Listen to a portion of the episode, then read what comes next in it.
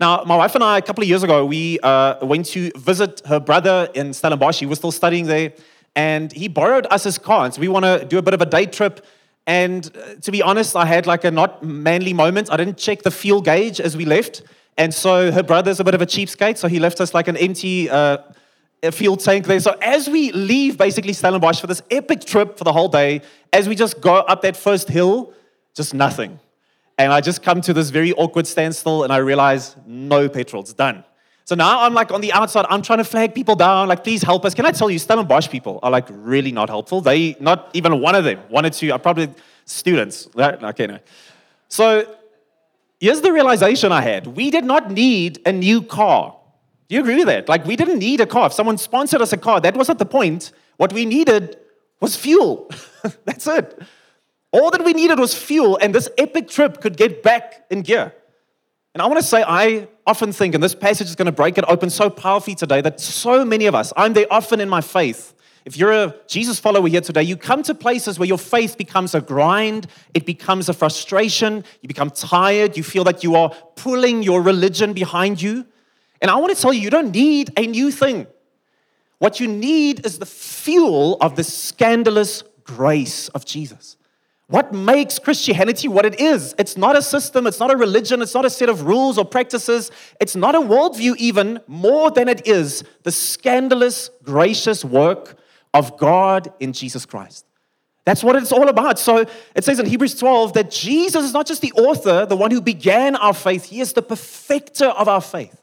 Some of us need to hear the perfecting fuel of your faith today. And it's not found in gritting your teeth more, trying to do more today. It's about receiving what makes our faith powerful. You know what that is? We're going to see in this passage that the most crucial gathering in the history of the church takes place, and it's a battle over this one thing. How scandalous are we going to allow the grace of Jesus to be? Are we going to move from scandalous grace to something different? Or are we going to realize that is actually the fuel that we all need? Not what you can do for God, what God has done for all people in Jesus. So read with me. Last week we saw Paul for the first time speaking to a non-Jewish audience, and here smack in the middle, Luke puts it right here for a reason. Let's read together. Acts fifteen one. Some men came down from Judea and began to teach the brothers, unless you are circumcised according to the custom prescribed by Moses, so the old covenant, you cannot be saved. You can't be a Jesus follower. After Paul and Barnabas, we saw them last week going out to all these, these new territories of non-Jewish people. After they had engaged them in a serious argument and debate, Paul and Barnabas um, and some others were appointed to go up to the apostles and the elders in Jerusalem about this issue. So Jerusalem was like the H Q for the church in that time. Verse four. When they arrived at Jerusalem, they were welcomed by the church, the apostles and the elders, and they reported all that God had done with them in all these non-Jewish territories. But some of the believers who belonged to the party of the Pharisees, those who wanted to hold on to a Jewish-only identity, they stood up and said, it is necessary to circumcise them and to command them to keep the law of Moses. The apostles and the elders gathered together to consider this matter. And after there had been much debate, Peter stood up and he said to them, brothers, you are aware that in the early days God made a choice among you, that by my mouth the Gentiles, the non-Jewish people, would hear the gospel, the good news, and believe. And God, who knows the heart, he bore witness to them by giving them the Holy Spirit, just as he also did to us. He made no distinction between us and them, cleansing their hearts by faith. Now then, why are you testing God by putting a yoke, this, this wooden um, implement you would put on animals to pull all these agricultural implements? He says, why are you putting this yoke on the disciples, the Jesus followers' necks, that neither our ancestors nor we have been able to bear? On the contrary, we believe that we are saved through the grace of our Lord Jesus in the same way that they are.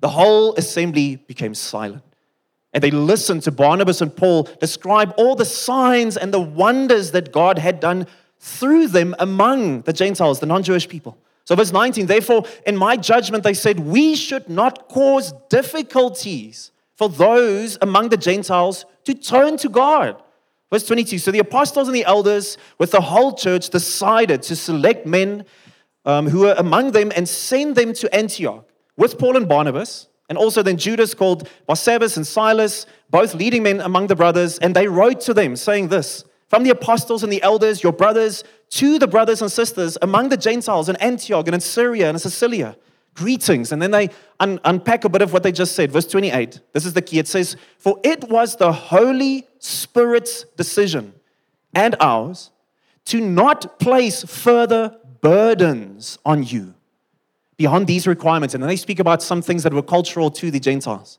So verse thirty, so they sent them off and went down to Antioch. And after gathering this assembly of non-Jewish Christians, they delivered the letter. And when they read it, they rejoiced because of its encouragement. Just today. When scandalous grace is received and constantly reapplied, there will be rejoicing.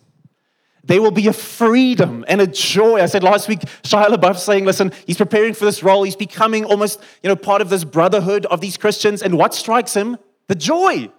The joy of these people, not their routines, not their religion, not their rules, their joy. When scandalous grace remains scandalous, there will be joy. And it says here, let's not burden anyone with anything extra. When I begin to live under the extra of Jesus plus something, man, it becomes a burden.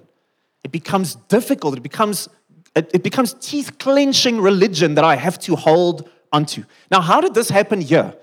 Today's a bit more teaching style than preaching because I want you to just to understand this and then I'll make one application for us. The reason why this happened in this case is partially because the early followers of Jesus, most of them were Jewish, of course, and then it kind of spread out and they did not take seriously enough Jesus' call to them in Matthew twenty-eight when he said, hey, go to all nations and make followers of Jesus. And so they said, listen, here in Jerusalem, we are seeing tons of Jewish people become Christian, Jesus followers. So there's a lot for us to do here. The nations can wait for now. And because of that, I don't think they had bad hearts. It's just the reality. The early Christian movement, those first couple of years, took on this very Jewish kind of flavor. They, they, they became out of step with the call to go to all nations. Luke one, it says that the angel appears to these shepherds and they say what? This is good news of great joy for all people.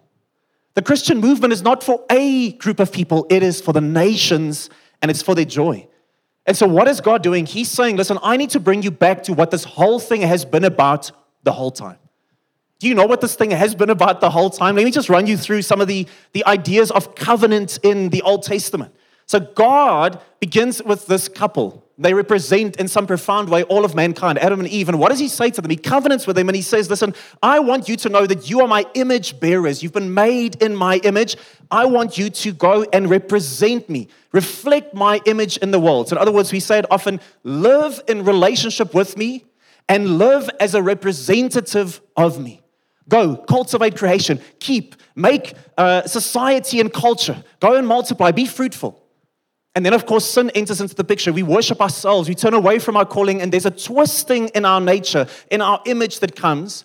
But God says, I am still going to continue my calling and my plan for mankind. So then he moves on from this couple to this family in the beginnings of Abraham. And what does he once again say to him? Genesis twelve. Yes, I will make you into a great nation. I will bless you. I've chosen you.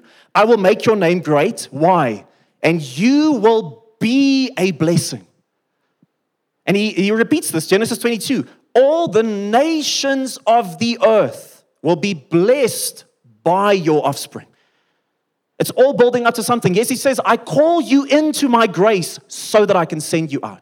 Yes, I bless you so that you would be a blessing. Yes, I bring you into family so that we would, as a family on mission, go and find more for this family. It's always been about the nations. And then we move from the couple to the family to the nation. Eventually, we have the nation of Israel. And what does God say to them when they come to this mountain? They've been rescued from Egypt. He says there, Exodus nineteen four, you have seen what I do, or what I did to the Egyptians, and how I carried you on eagle's wings and brought you to myself. So you will be my own possession out of all the peoples, although the whole earth is mine. So yes, I've chosen you, but why? you will be my kingdom of priests. A priest is someone who speaks the word of God. Doesn't just keep it, reflects it. And you will be my holy nation. Once again, we said last week, why do the unchurched, those who do not yet know Jesus in our city, why do most of them not know about Jesus? We said because they don't see the kingdom of grace, truth, and love displayed in everything we do. And they don't hear about the good news of Jesus. Jesus says, I chose the nation of Israel not to just be my people, but they would be my almost, you know, living example of the kingdom, and they would speak of my goodness. It's always been for all the nations. But by the time that Jesus rolls around, the nation of Israel has almost turned so inwardly that they, they almost forget the fact that it's never been about them exclusively. I've chosen you. You're my special possession for the nations. And so even the early church, they have this idea that this is now the fulfillment of the Old Testament, the fulfillment of the Old Covenant, and it's for us. And yet Jesus says, no, it's not just for you. It's for all people. It's through you. And so what does God do? He raises up two key people. He raises up Paul, who used to be this very intense Jewish Pharisee. He, in, in fact, he was a church persecutor. He becomes a church planter through his this moment that he has with the resurrected Jesus. And what does he say to Paul when he calls him? Acts nine, he says, the Lord said to him, go, for this man is my chosen instrument to take my name to the Gentiles, to the non-Jewish people. Don't get stuck here. My plan is unfolding. Paul, I will call you out of your intense Jewish zealousness, and you will go to the non-Jewish people, and you will tell them about the God of all nations. Even Peter, who becomes this follower of Jesus, who's often got his foot in his mouth, eventually got through this vision of saying, hey, I know that you are such a trustworthy Jewish zealot and follower, but I want you to see in this vision that God is not separating you now. He is bringing his family of non-Jewish and Jewish people together. One family, multi-ethnic family, multinational family, multi-generational family, for all time, for all people and places. And Peter, through this vision, realizes, and what does he say? Acts ten thirty-four, now I truly understand that God doesn't show favoritism. He doesn't have favorites in the world. He doesn't have favorites that come to church on a Sunday morning and then the rest. No. It says in every nation, the person who fears him and does what is right is acceptable to him. He sent the message to the Israelites, proclaiming the good news of peace through Jesus Christ. He is Lord of all. This message was always meant to be a freeing, joyous message for all people of all times and all generations. All backgrounds. And they get stuck in saying, you know what? We actually think for you to become a Christian, you need to go back to the Old Testament. You need to go back to the Old Covenant. You need to go back to circumcision and rules and temples and sacrifices. And it's almost like they're adding something on. And here Peter says, listen, we are going to put a yoke, a heavy wooden implement on the necks of Christians. If we tell them Jesus plus.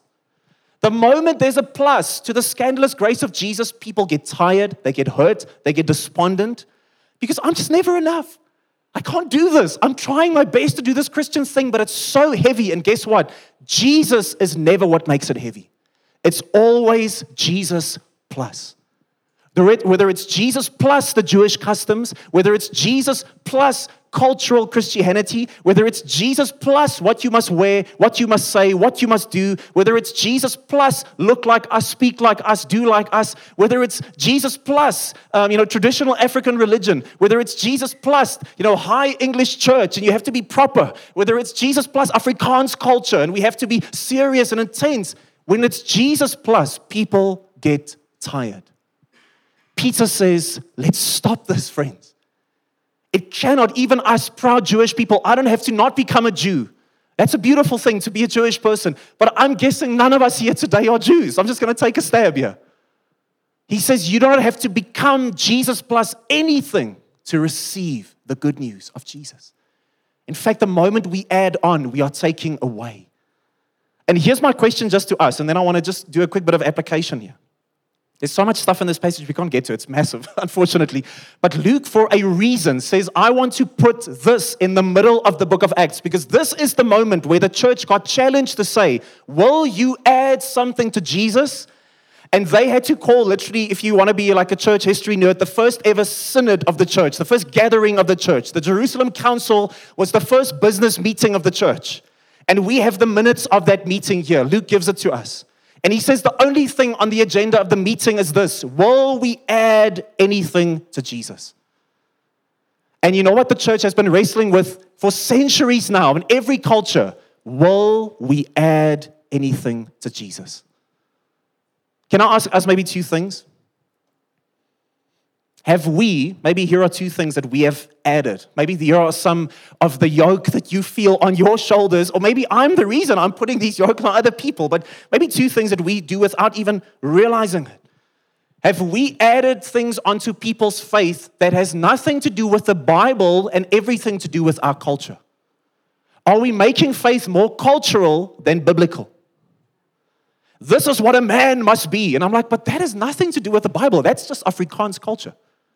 This is what a, a strong woman of faith must be. I'm like, that's just Victorian age femininity. That's got nothing to do with the Bible. This is how someone must speak and dress and be. And I'm like, guys, that's, that's something you get from America. Now, we have to blow ram's horns and go to Israel. I'm like, we're not Jewish, friends. If you're a Jewish Christian, that's great. We're not Jewish. If that if that's exciting to you, great. If you place that on me, you're adding. If we're saying Jesus and no tattoos, you're adding. If you're saying Jesus and not this music, you're adding. If you're saying Jesus and dress this way, you're adding. If you're saying Jesus and act this way, you're adding. Friends, what are we adding onto the faith of our kids, of our young people, in your life, to your wife or your husband? What are you adding? It's Jesus and be submissive to me. You're adding. Am I saying those things, or some of those things, let me just say that, that some of those things are not good? No, of course those things are good, but they must come because of Jesus, not for Jesus. Do I want us to be a sexually different culture than the rest of our city? Absolutely. Do I want our sexuality and our finances and our work and our ethics and our morality, all those things, to look radically different from the city? Absolutely. If our faith looks exactly like the city, just we go to different spaces on a Sunday morning, we don't go to Plato, we don't go to church. If that's our faith, friends, we're in big trouble. But the way to get there is not to add more to Jesus. The way there is to swallow more of the scandalous grace of Jesus. The good news of grace of Jesus is not the springboard of faith. It is the pool. The deeper you go into the grace, the more profoundly different your life will become. Are we adding things? And maybe secondly, here's another question. Are we mixing unintentionally the old and the new covenant in the way we're following Jesus? Are we saying, yes, Jesus and a bit of Leviticus? Yes, Jesus and, and a bit of Moses? Yes, Jesus and a bit of whatever you find there. Your Bible reading plan just gave you like this nice little snippet from Leviticus somewhere. How often do people wrestle with things in the church and they come and ask me questions about things, and it's because of a tweet from the Old Testament, basically. And we don't realize the Old Testament is there for our encouragement and our strength and our wisdom, but it is the story of God's working that apexes in Jesus. So we need to realize there are some things that go through the cross of Jesus that stay behind. And if you go and pull those things back into our faith, you are adding. Someone says, no tattoos, why Leviticus? You've already added. Did you read the passage before it and after it? I promise you didn't, because the one says, don't mix two kind of fibers in your clothing. Okay, are you going to stop doing that as well? Yes, yeah, so, so you know, if, if you come upon, what's that crazy verse in Deuteronomy? If you come upon two men arguing and the woman grabs the one by his testicles, then they have to cut off her hand. Are you going to do that as well? You never read that, right, in your, in your uh, kids' Bible? It's the fact. God had a plan with a nation state in the ancient Near East called Israel. If we add in the journey that he had to accommodate himself to an ancient culture, if we bring that back into this covenant, we are adding. It's not going to bring us freedom. It's going to make you feel bogged down. One example, Leviticus nineteen, as I said, put on a garment made of two kinds of material. That's sin. Now, why does that, why is that the case? Let me give you, I can't, there's a whole teaching we can do one day on how do we think about the two covenants and how do we think about the law in the life of a Christian. But here's just one thought. There were three kinds of laws for the ancient Israelites. Can't say that enough. It's never been repeated. For one nation, God said, I will have to accommodate myself to this very ancient and barbaric culture, and I will have to make a nation out of them for a specific season and reason. And there were three kinds of laws that you'll find in the Old Testament. The first kind of law was civil laws. So how do you run an ancient nation? Never to be repeated again. All these laws about the stuff I just mentioned, I won't repeat again. All those laws are civil laws for a nation state that doesn't exist anymore. There's no more temple. There's no more ancient Israel. The other laws were ceremonial laws. How will you as an ancient nation, how will you worship me amongst all these other pagan nations? So here are some ceremonies, here are some rituals, here is how you, you know, don't and do cook a calf, and here's how you cut this thing's neck, and this is how you spatter the blood. And that was what God was doing with that people. And that was a good thing, a beautiful thing, but it's not our thing. There is no more temple. There is no more. Hebrews says Jesus is the final sacrifice for all people for all time. And then finally, there's one kind of law that's expressed in different ways in the Old Testament, and that is the moral law.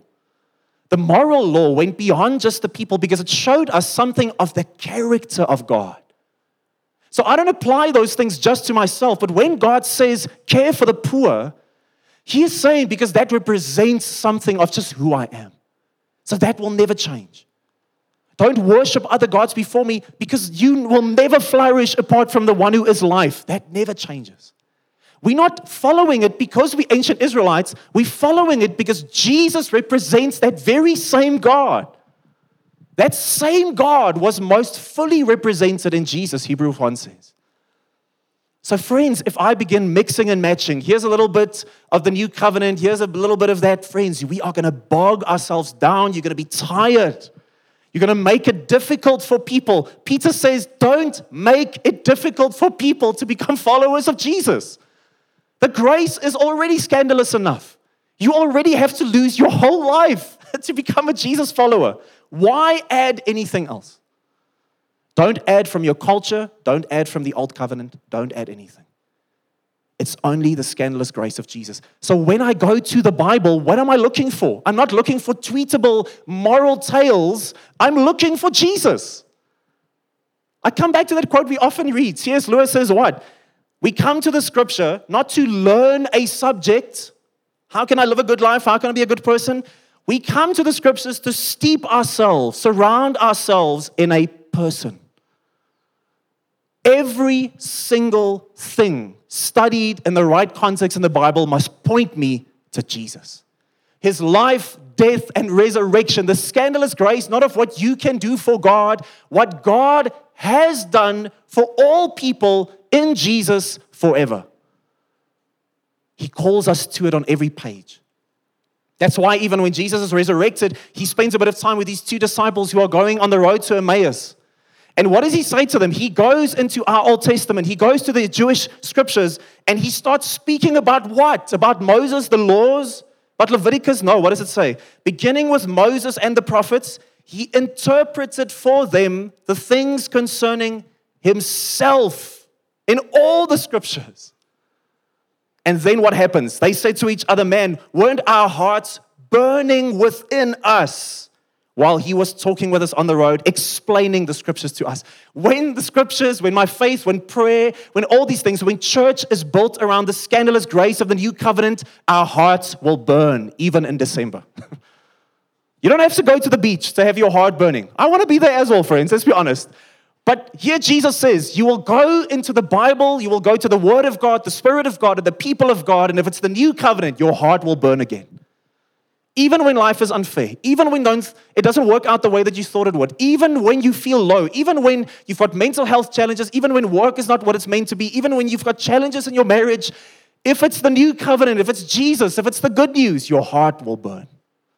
Anything else, we're just adding. So can I give us one thing just to apply? There's a couple that we could choose from, but I think one of the things that happens is because we mix and match so much, we've got a little bit of religion, a little bit of good being a good person, a little bit of don't do this, don't do that, stop swearing, stop smoking, be a good person, and a little bit of Jesus. Because we do that, you know what I think happens? We know in one sense that it's Jesus and only Jesus, but our thoughts don't get transformed. because our thoughts are still stuck. Like some of the early followers of, of Christ, they were stuck in their Jewish ways. We get stuck in our cultural ways. We get stuck in our trauma from the past. We get stuck in our religiosity. We get stuck in what some person told me one time that didn't match up with the Bible. And so our thoughts are not renewed. So what happens in my thought life? My thoughts condemn me. My emotions condemn me. You are not good enough. You don't make the cut. You are a poor version of a Christian. If people just knew here today what you've been doing the last couple of weeks, man, they would be ashamed. You should be ashamed. Our thoughts condemn us because though we believe in one sense in a new covenant, we live still from a covenant of works and religion and performance. And so if I ask you maybe today, how's it going with your faith? How many of us will begin with actions? Oh, Joe, you know, I've been reading the Bible. I've been coming, I haven't been to church, but today I'm here. We're going to begin once again with performance. And what's going to happen? Your mind and your thoughts will condemn you. So what do we need to do? What do we need to do? Friends, I can tell you, I've had a journey over all my life. Becoming a Christian at the age of nineteen, it's always been the challenge to align my thinking to the truth of Jesus. I've had deep struggles with depression. In the first season of my faith, man, pornography absolutely ruled my life. I have struggled over many years with this idea of, man, I can be so unkind to my wife or my kids. I had massive failings, epic failings in ministry. And even my son, who suffers from genetic hearing loss, I battle with that. God, why not heal him? Why does life sometimes feel unfair? I've had things that happened to me and around me in my younger years that I feel, God, this is not fair. So what do I do with that? Because guess what? Accusations come from all places in your mind. Accusations comes from your bad decision-making sometimes. I feel accused in my mind as a bad Christian because I made some really stupid decisions. Sometimes accusations come from the world just being broken. God, I go into the city and it tears my heart apart that everything is so broken. How can this faith actually work? Accusations come from other people. You are not the kind of Christian that you're meant to be. It comes from parents, from friends, from well-meaning colleagues. Accusations come from your own thinking. I'm still stuck in the old ways. It comes from the enemy. The enemy would love if you just spent the next decade of your life spinning your wheels emotionally, still trying to prop yourself up for God. These accusations fly in from everywhere, and they tell you, you will never change. You will never change. You are suffering at the moment because of your sin. It tells you your past. It's unforgivable. In fact, that is your identity. That trauma, that's who you are. How dare you speak to other people about Jesus? Just look at your own life. It tells you you are still a sinner at heart. God would never accept someone as unfaithful as you. Our thoughts and our mind accuse us because we live in a Jesus plus reality. And what does the Bible say? Does it say, try harder? Come on, guys, you're in December. Now give it a good shot. No. Romans twelve two. Someone already read it this morning. Do not be conformed. Don't be conformed to this age, this age of half-truth, of lie, of deceit.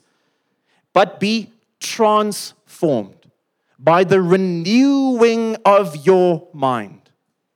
Then you discern what is the good and the pleasing and the perfect will of God. Ephesians two says, be renewed in the spirit of your mind. Put on the new self.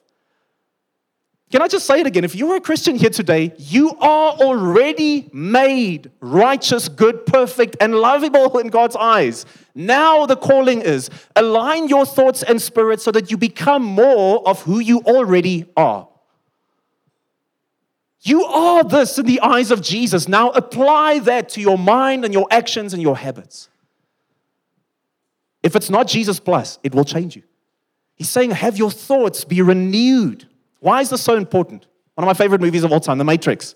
And someone told me the other day that they, they showed The Matrix to their kids and they didn't like it. I thought we should excommunicate them from the church. Let's just be honest.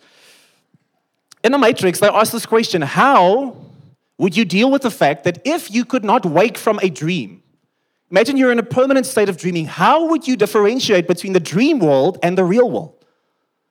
I think most Christians live in a dream world called Jesus plus. And I cannot differentiate anymore between what is the reality of who I am in Jesus and what I'm trying to accomplish in my own strength. The lies being fed to me through my thoughts, through the enemy, through well-meaning friends, through my lack of performance, through all these things. My mindset is like this dream world. And guess what? If I cannot wake from the dream, that is my reality. While you're asleep, that is your reality. If I live according to the lie, that is my reality. And Jesus says, no, I have done something permanent, profound, and perfect. Live in that place. Become awake to who you are in Jesus. It's not me plus anything. And why is that so important? Because our thoughts will lead us. Your accusa- you know, accusatory thoughts, if you hold on to those things, whether they come from your past, your trauma, from the enemy, from a friend, from your own thinking, that will become your life.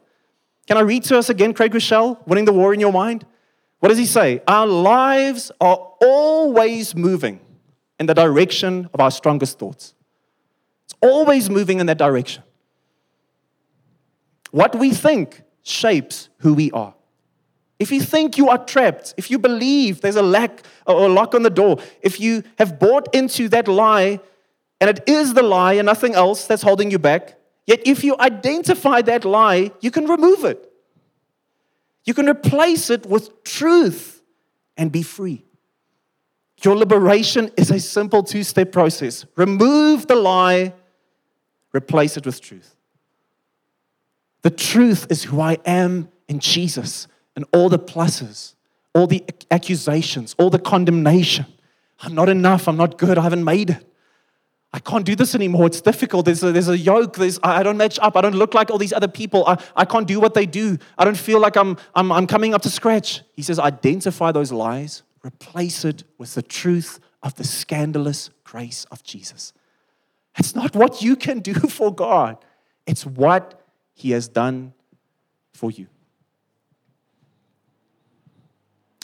Let me end off with our kids. We do homemade pizza and movie nights on Friday evenings. So we have watched literally the whole human canon of animation movies ever produced. Um, our youngest is still four, friends, so we need to. The, she needs to catch up that we can start watching the good stuff somewhere. But the other evening we watched Luca. Who's watched Luca? Such a great little movie. Yes. Thank you, Monique. T K. Yes. You know where I'm going with this. So there's this great scene where these two boys are about to go down this massive hill on this little rickety bike, and the one kid is so afraid, and he's like, no, this is going to happen, and this is going to happen, and this is going to happen. And the other boy just, he, he almost like has this spine moment, and he's like, listen, silencio Bruno. And he's like, what? And he's like, there is a voice in all of our heads, and it's this, it's this name. He's given him a name, it's Bruno. And this voice tells you that you're not enough, you're not going to make it. This is going to be a disaster. You know what you do with that voice? You say, silencio, Bruno. Silence. I love that. That is good theology. If it doesn't match up with the reality of Jesus, silence. Silencio, Satan. Silencio, circumstances. Silencio, South Africa, politics, the government, the economy. Silencio, my past and my trauma. Silencio, what even the well-meaning neighbor who's a Christian with her essential oils is saying about becoming Jewish and blowing the ram's horn and all that stuff to be a good Christian. Silencio, all of that. If it doesn't line up with what Peter says, man, it is the grace, the unmerited favor of what God has done scandalously. What was the one bullet point on the meeting of the early church, the first gathering of the council? Are we going to make this grace unscandalous? Just, just grace, yes, but a little bit. No, no, no. Let's keep it as scandalous as it is. Jesus, given for you and for me, put back into perfect relationship with God, restored in our calling and identity. And what do you do to earn that? You cannot.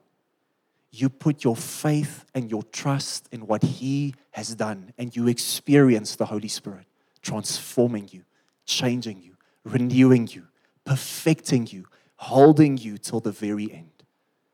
Come hell or high water, come bad thoughts, come depression, come struggle, come impotency, come being retrenched from my work, come a country that feels like it's falling apart, come all these things. If it doesn't match up with Jesus, it's not who I am. And I can, Jesus says, I give you permission to say, silencio, Bruno. Amen? Friend, please, in this season, can we stand together and say, let's make our faith so scandalous. We are the scandalous people who live in the shadow of a cross. That's who you are, and that's who I am, if I'm a Christian. Let's pray. Jesus, I pray this morning that we would just be taken in again. That it's not who we, God, can be for you, but it's who you have been and who you are and who you will be for us. I pray for any heart here this morning that feels the weight literally on their shoulder of, of Jesus plus something. God, may the Holy Spirit literally come and lift that off of them today. May they just experience the freedom, God, of a perfected, finished work on a cross in love for them. May we be a free people, a joyous people who celebrate who we are in you. In Jesus' name we pray. Amen.